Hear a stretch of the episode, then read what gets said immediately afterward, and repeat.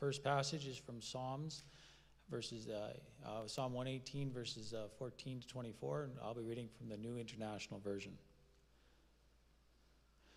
The Lord is my strength and my song; He has become my salvation. Shouts of joy and victory resound in the tents of the righteous. The Lord's right hand has done mighty things. The Lord's right hand is lifted high. The Lord's right hand has done mighty things. I will not die, but live, and will proclaim what the Lord has done. The Lord has chastened me severely, but he has not given me over to death. Open for me the gates of righteousness. I will enter and give thanks to the Lord.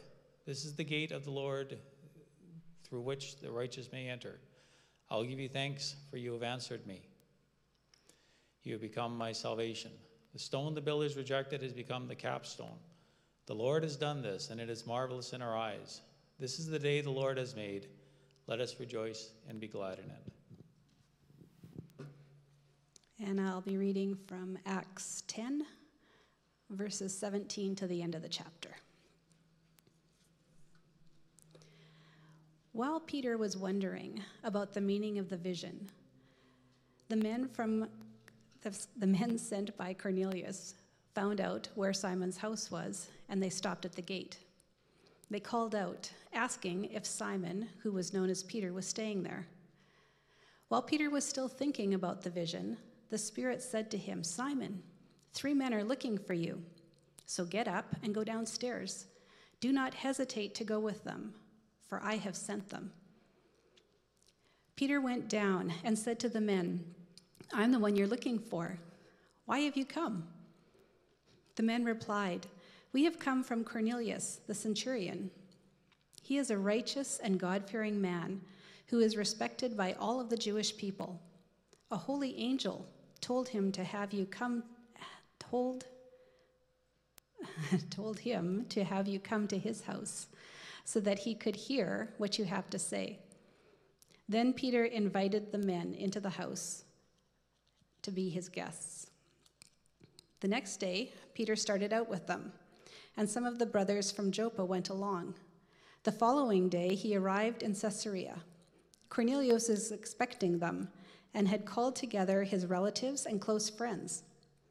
As Peter entered the house, Cornelius met him and fell at his feet in reverence. But Peter made him get up. Stand up, he said. I'm only a man myself. Talking with him, Peter went inside and found a large gathering of people. He said to them, You are well aware that it is against the law for Jews to associate with Gentiles or to visit them. But God has shown me that I should not call any man impure or unclean. So when I was sent for, I came without raising any objection. May I ask why you've sent for me? Cornelius answered, Four days ago, I was in my house praying at this hour, at three in the afternoon, and suddenly a man in shining clothes stood before me and said, Cornelius, God has heard your prayers and remembered your gifts to the poor. Send to Joppa for Simon, who is called Peter. He is a guest in the house of Simon the tanner, who lives by the sea. So I sent for you immediately, and it is good that you have come. Now we are all here in the presence of God to listen to everything that the Lord has commanded you to tell us. Then Peter began to speak. I now realize how true it is that God does not show favoritism, but accepts men from every nation who fear him and do what is right. You know the message that God sent to the people of Israel, telling the good news of peace through Jesus Christ, who is the Lord of all. You know what's happened throughout Judea, beginning in Galilee after the baptism that John preached, how God anointed Jesus of Nazareth with the Holy Spirit and power, and how he went around doing good and healing all who were under the power of the devil because God was with him. We are the witnesses of everything that he did in the country for the Jews and in Jerusalem. They killed him by hanging him on a tree but God raised him from the dead on the third day and caused him to be seen. He was not seen by the people, but by witnesses whom God had already chosen, by us, who ate and drank with him after he rose from the dead. He commanded us to preach to the people and to testify that he is the one that God appointed as judge of the living and of the dead.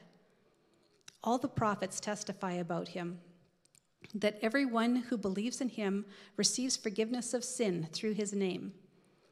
And while Peter was still speaking these words, the Holy Spirit came on all who heard the message.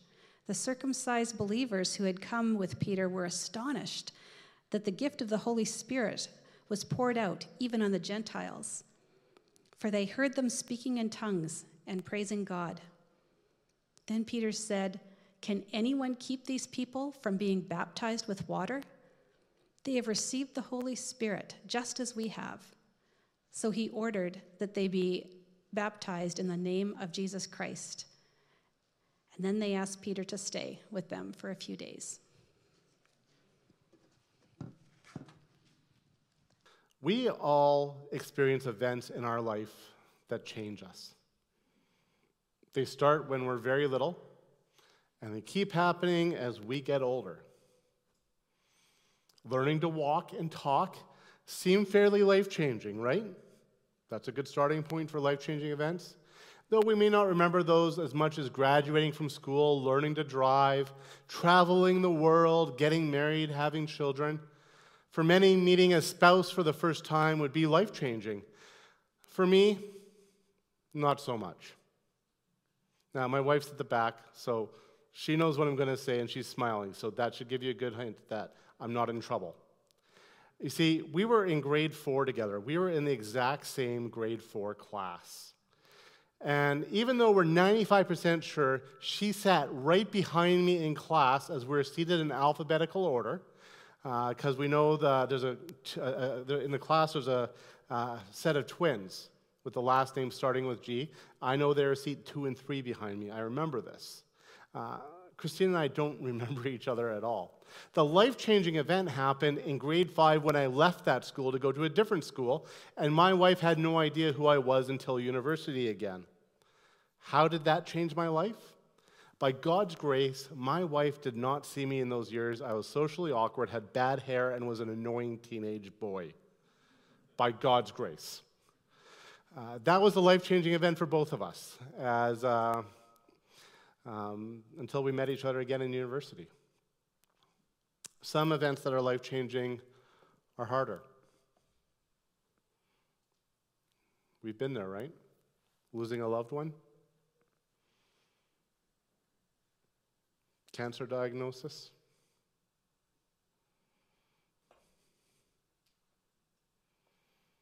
There's many events that are life changing that way. Other events that are life changing uh, can be rooted in faith, realizing who Jesus is and accepting his love and salvation, taking a step of faith and being baptized, sharing our faith with someone else for the first time are just some examples of faith based um, uh, faith based life changes we can go through. It also seems every generation has its big event, events that seem to change the world. Rosa Parks stepping onto a bus. Or maybe for some of you, Neil Armstrong stepping onto the moon or depending on your perspective, a soundstage, not weighing in on either side. The shooting of JFK. For other generations, it'd be the fall of the Berlin Wall. For me, the Gulf War was eye opening as I watched on TV the events unfolding at that. Even later, there's events such as 9 11 and for our current generations, perhaps COVID and the Ukraine war will be events that are seen as life changing in our world for us as a culture and a society. This morning's text that we looked at is one of those life changing experience stories, both on the personal scale for this man named Cornelius and for the more familiar person to us, the disciple Peter. But it is also life altering on the larger scale of community for the church. So, what is this life altering experience? I mean, so far in Acts, we've seen the ascension of Jesus, the coming of the Holy Spirit at Pentecost. We saw the church being persecuted and spread out into the world. And last week, we saw the calling of Saul and the transformation in his life from persecutor of Christ to follower of Christ and being the persecuted. These are all large events in the book of Acts, and each one having significant impact on individual lives. But this chapter, chapter 10, where we see this meeting between Cornelius and Peter, after Peter had a vision or dream, is one of the most significant life altering moments in the book of Acts as it represents the gospel moving out beyond the Jewish community to the Gentiles, to those who weren't Jewish. And we see that the Gentiles can receive the salvation of Jesus and are even given the gift of the Holy Spirit. This is life altering, life changing for the larger church. It's life altering for the individuals involved, and it's impactful for each and every one of us. And it's also not something that should be a surprise, though it was. When it comes to faith, often these life changing events is actually us catching up with what God is doing. It's not that God's changed course is doing something completely different. It's us actually getting on the same page of what God is already working towards and doing. It's life changing because we need to reorient ourselves to what God has already promised and is doing. And when God made a covenant promise to Abraham, it was so all families on earth, everyone would be blessed. When God addressed Pharaoh in Egypt, he told him, I have raised up you up for this very purpose, that I might show you my power and that my name might be proclaimed in all the earth. We see in Psalms such as Psalm 67 and 96 a desire for the nations of the earth to proclaim praise to God. We see in the prophets such as Isaiah God's words de- declaring the nations will come to him to worship him and follow his ways. And as we read through the Old Testament, we get glimpses of what God was working to accomplish.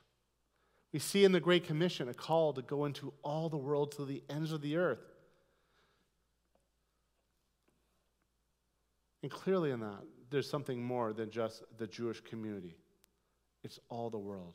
And so here we are in Acts 10, and we see the first two true Gentile convert in Luke's writings as Cornelius comes to have faith in Jesus. So I wanted to look over the life changing experience Cornelius and Peter had, and then what that means for the larger church, including us. And then I want us to look at some of the underlying pieces that created this life exchanging, changing experience. How did this come about? Because we should each be experiencing life change on a regular basis as disciples of Christ. Does that seem wrong to you? To say that?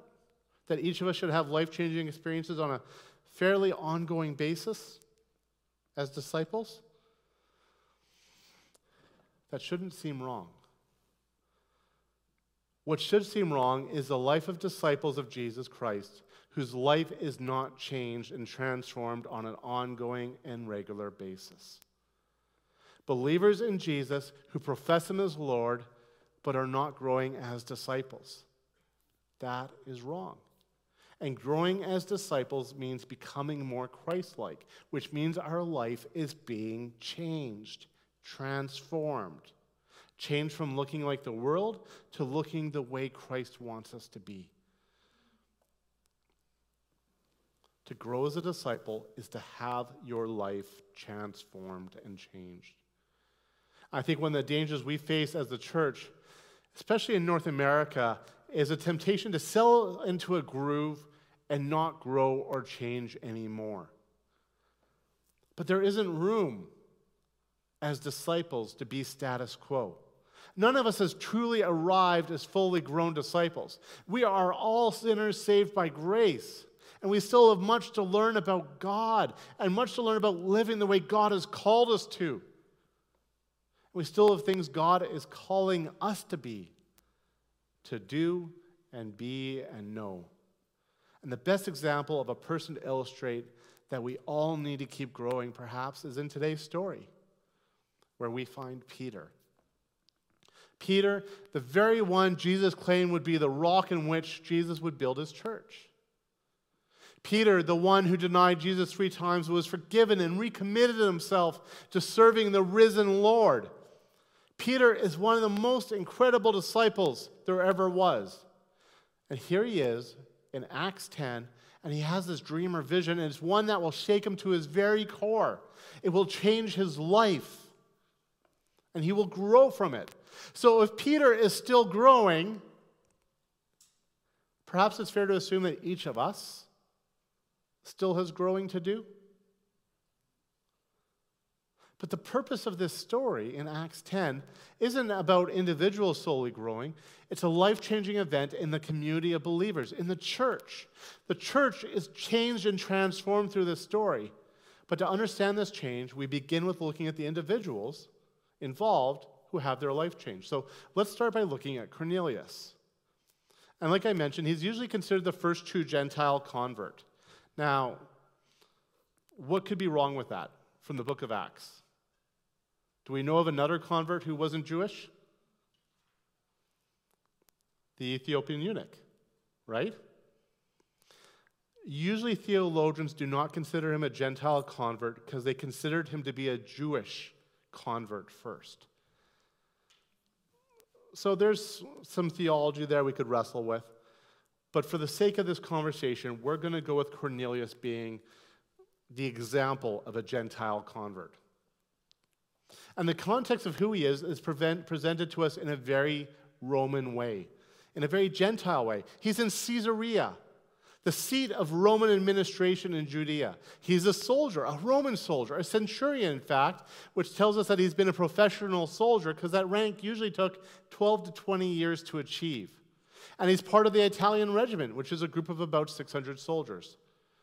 Luke is going out of his way to make sure we know we are talking about a Gentile person in a significantly Gentile city working for a Gentile military and as a privileged member of the Gentile Roman society. Luke's trying to make it clear that this is a Gentile. Now, we're also told Cornelius is devout and God fearing. And this is language that would uh, be used normally for Gentiles who are attracted, attracted to Judaism but aren't willing to go all in and get circumcised. So, because he would be uncircumcised to the Jews, this Gentile is clean no matter how devout and God fearing he is. That said, we're also told he's very generous, cares for others, and is a person of prayer. And what happens next with Cornelius is astounding in all of Luke's writing. A Gentile receives an angelic vis- visitor in a vision. He's the only Gentile to be gifted this miraculous experience in Luke's writings. And God calls on Cornelius in this to take a step forward in faith, a step that will transform his life. And he's instructed to send men and get Peter and bring him back. So he does. He obeys. Then we come to Peter, a leader in the church a disciple of Jesus, and as we mentioned, the rock on which the church is to be built. And Peter was praying and fasting, and Peter was praying at noon, a traditional time for prayer, just as the 3 p.m. that's mentioned about Cornelius having the vision was a traditional time of prayer. Peter was hungry and awaiting a meal, and he falls into a trance, we are told, and he sees lowered from heaven a large sheet with four corners filled with all sorts of animals, including reptiles and birds, and the voice telling him to kill and eat. Peter answers as if this is a test. He says, Surely not, Lord. I have never eaten anything impure or unclean. In his mind, the test has been passed. But the voice responds to him, and not the way he ever expected. The voice says, Do not call anything impure that God has made clean. This has to happen three times to Peter for him to fully understand, and even then he's left wondering, what is this all about? But then lives intersect as God intended. Cornelius' men arrive at Peter's door, and God instructs Peter to go downstairs and to go with them. They explain who they are, why they're there, and Peter invites them in and shows them hospitality. Now, we might say, oh, that's nice. This is revolutionary. Peter, a Jew, clean, invites in unclean Gentiles to stay in his house. This is life changing. The world is shifting before him as he follows through on the vision. His life is being changed. The next day, Peter heads out to Cornelius, and when he arrives, he finds Cornelius along with family and close friends. They talk, each sharing what God has revealed to them, and Peter revealing he is not to call anyone impure or unclean. Cornelius shares with Peter what the angel revealed to him and says they are now in the presence of God to hear what the Lord commands. So Peter connects the dots and ultimately preaches to this group of unclean Gentiles about Jesus. But they're not unclean Gentiles anymore. They're just like Peter, a sinner in need of grace. They're just like you and me, sinners in need of grace. And Peter preaches about Jesus, about the prophecies of him, of his life and his call on them, and he testifies to him. He shares how Jesus lived, died, and rose again. And as Peter was speaking, something phenomenal happened. The Holy Spirit came on the Gentile audience. A gift that so far has been reserved for the Jews who follow Jesus was now shared clearly with the Gentiles, and they spoke in tongues, just like the Pentecost we read about earlier on in the book of Acts. Peter recognized what was happened and then baptizes them all in the name of Jesus. And Peter stayed with them, accepting their hospitality. Again, life changing. Because when we accept hospitality, we're lowering ourselves and making ourselves humble and dependent on someone else. And again, a clean Jew accepting hospitality from unclean Gentiles. Except they're not that anymore. They are now brothers and sisters in Christ. Their lives, lives have been transformed. And in these moments, these conversations, Cornelius came to learn about Jesus and became a disciple of Jesus, part of the church. Peter's life was transformed, recognizing that the good news of Jesus truly was for everyone, for all people. But the biggest change was going to be for the whole church. A church that had been primarily Jewish had, had to now throw open its doors and be willing to welcome everyone into it so they too could know the grace and love of Jesus Christ and take up the journey of discipleship that would transform their lives, that would lead them to repent from sin and the ways of the world and seek a life of grace empowered by the Spirit and live God's way.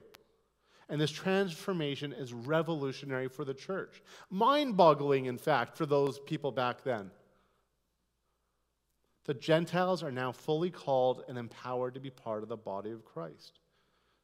They had been gifted the Spirit of God, just as the Jews were. They had been seen as lesser than, unclean, impure. They were looked down upon, and now they're to be called brothers and sisters. Paul would eventually go on to write these words about divisions within the church that we can create. He said, There's neither Jew nor Gentile nor slave, nor free, nor is there male and female, for you are all one in Christ Jesus. In Christ, we are all one. Look at our world around us and how divided and divisive it is.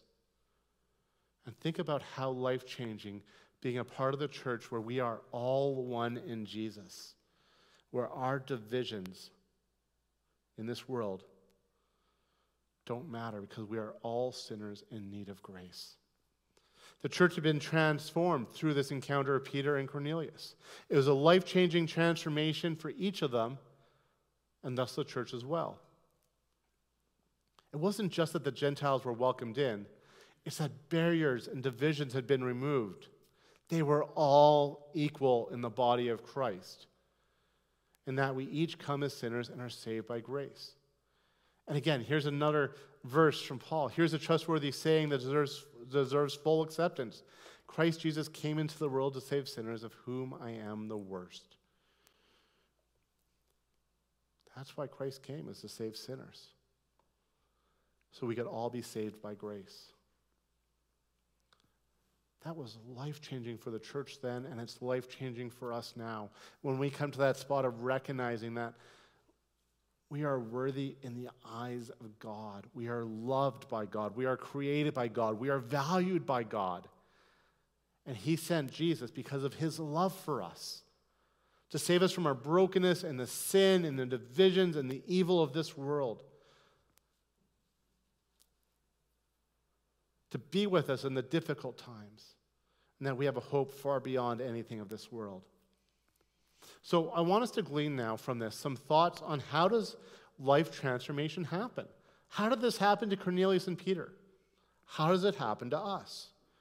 Because I don't believe we just stumble into life change. But that's how our world kind of thinks it works, right? We got to hunt it down, we got to find it out. Just go to a bookstore and look at the self help section. Or the community programming, all the self help op- self-help options there. You can make yourself a better person this way or a better person this way. Just do these 10 steps and look what you'll be. You'll be farther ahead, you'll be richer, you'll be wealthier, you'll be healthier, you'll be better. And you know what? We're still sinners, living in a broken world that is messed up and problematic and has evil in it, has sickness.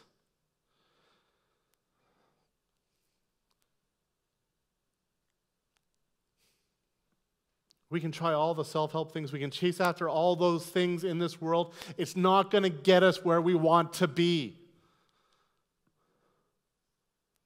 Now, I'm not saying some of those things aren't good on some level.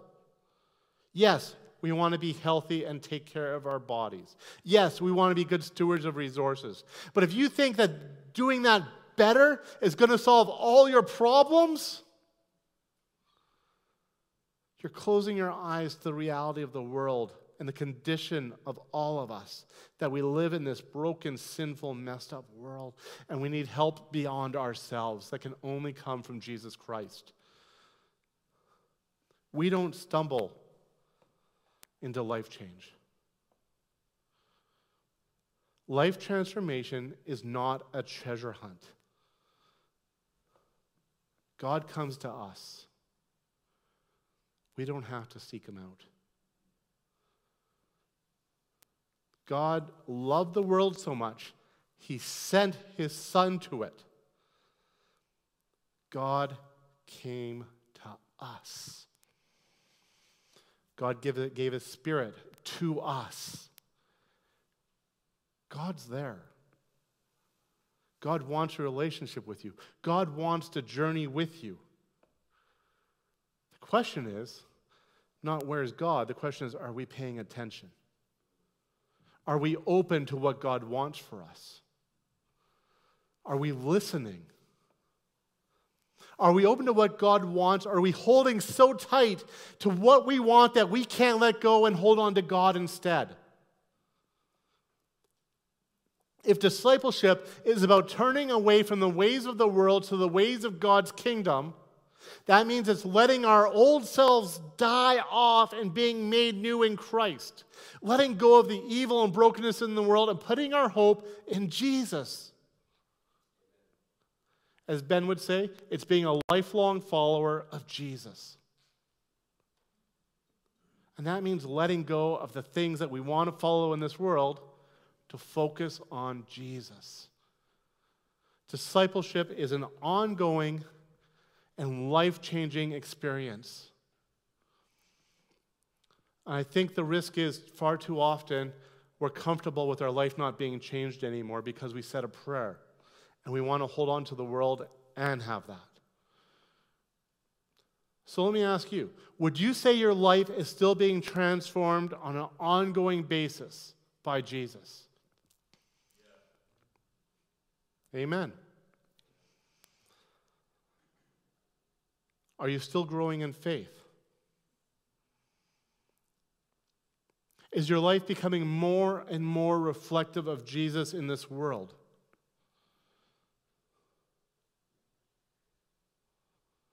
Are you willing to let go of wealth and power and influence and control in this world to let Jesus lead your life? Are you willing to let go of the truths and beliefs of this world to focus on the truths and beliefs of Jesus? These are ongoing things, not just one time decisions. This isn't just about growing in knowledge either, because we can learn all the book stuff we want. But Jesus is about changing our heart and how we live out our life, not just getting us stuff into our head. I want us to look at Cornelius and Peter and see some of the things they had in common that allowed them to hear and respond to God and experience this life change. Now, I'm not saying God's going to send an angel or give us visions in trances, but I do believe God still speaks to us and calls us to be transformed today. So, first things, Peter and Cornelius were both obedient to God in their life. They sought, they read scriptures, and they sought to obey them. I mean, that's why Peter says, hey, I don't touch the impure stuff, the unclean stuff. Because that was his understanding. Cornelius had a reputation among the Jewish community for being God fearing, and he was generous. He had been transformed by the Jewish scriptures. He was faithful. He was a righteous Gentile as far as they go. So they list, they were engaged with Scripture. So, question for you How are you engaging with Scripture? And you might say, Oh, Mike, it's great. I read through the Bible every year. I do that too. But I got to tell you, I need to work on it that I don't glaze over and just get through my readings for the day. Anybody else have that problem? Oh, four chapters. Let's get into it and get through it so I can go watch my TV show. Not how it works. I don't care how much scripture you read. It doesn't matter if you're not willing to reflect and engage with it and ask God, what are you saying to me in this? What does this mean for my life? What does this affirm? What does this challenge? Peter and Cornelius were both people of prayer. And it's very telling to us when they says in scripture that Peter was praying at noon, Cornelius had his vision at 3 p.m., because those were traditional times of prayer. These were two people that were established in a prayer routine in their life that was that permeated their day. What is your prayer life like? And what does prayer mean to you? There's that great acronym of ACTS adoration, confessing, thanksgiving, supplication, which is asking for the needs around us. Do you just do one of those, or are you working on having a breadth in your prayer life and turning to God? Do you see prayer as a conversation or a shopping list? I think it's very easy to turn it into a shopping list. And God cares for our needs, don't get me wrong, but there's so much more to prayer. Which leads us to the next part. They were both people who listened. Peter and Cornelius listened to each other and to God. Through prayer and being rooted in the scriptures and in obedience, they were in a place where they were willing to listen and they were open to listening. They're willing to hear what God was saying, even when it wasn't what they expected. And when they heard God speak, they recognized that it was God speaking and they listened. And you'll notice that they also shared with each other what God had said. So there's actually even a sense of, hey, let's do this together and understand this together. Because so often, well, God said this to me, and we're not accountable to anybody else. Well, I've heard people say some really crazy things that God wanted that were contrary to actually what Scripture said. It's very easy for us to put that phrase, well, God told me on something to justify something. It's a lot harder to discern what God is saying in community together and wrestle with it together. Which leads us to the next point. They were humble, they held their knowledge with humility.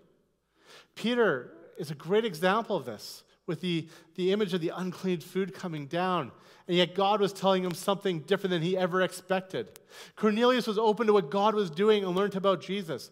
They, they knew what they believed, but they held it with a sense of humility that maybe we've misunderstood something. Maybe we could have something wrong. God, show us the truth. Reveal to us by your Spirit, Lord, what you want us to know and who you want us to be. And we hold it accountable to Scripture,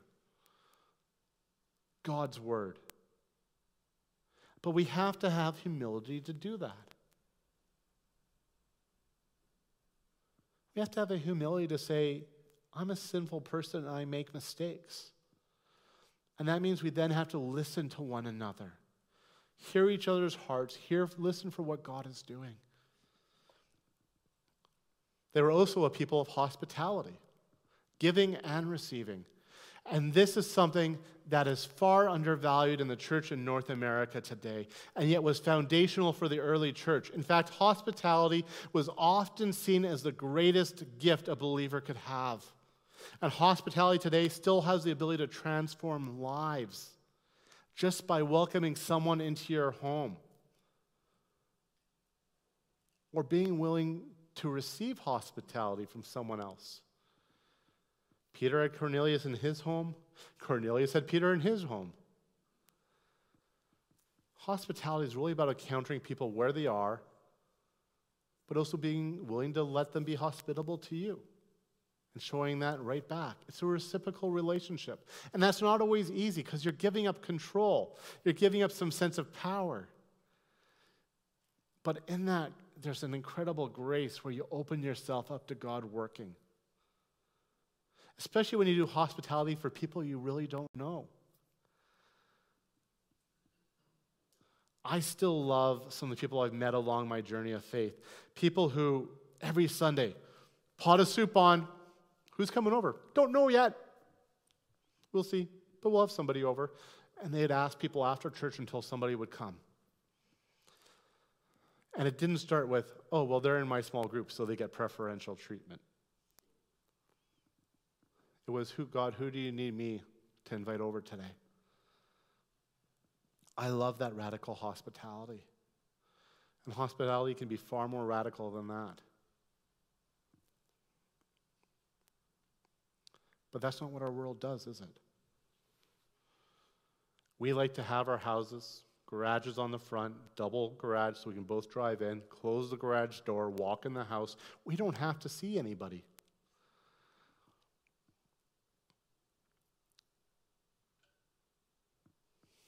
What does hospitality look like in your life? Where can you take a step of faith in this?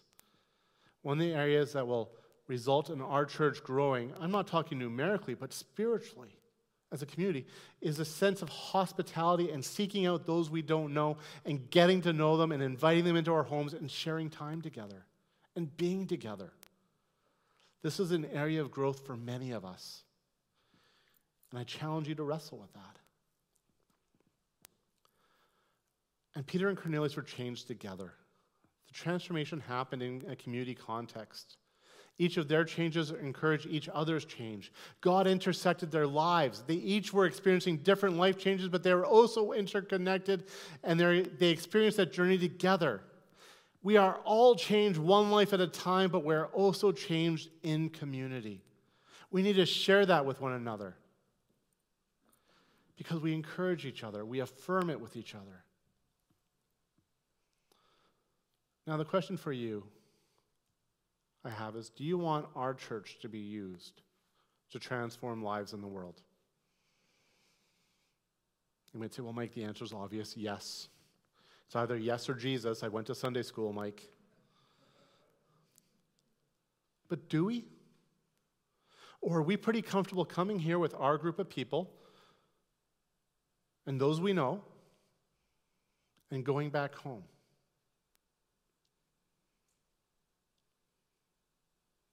This is an intentional choice we each have to individually make as a church.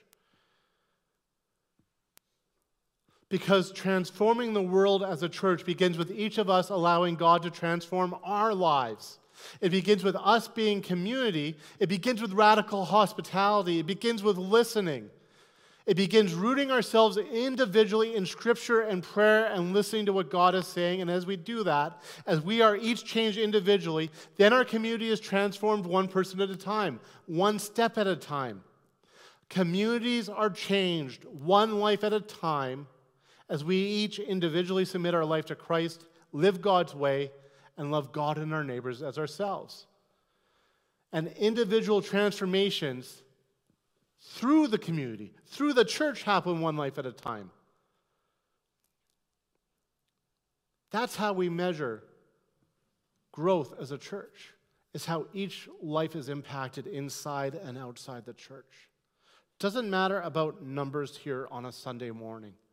It matters about what the Holy Spirit is doing in us and through us. We could be a very effective church at outreach and have nobody else come to our church, but they all go to other churches. And you know what our response to that should be? Praise the Lord.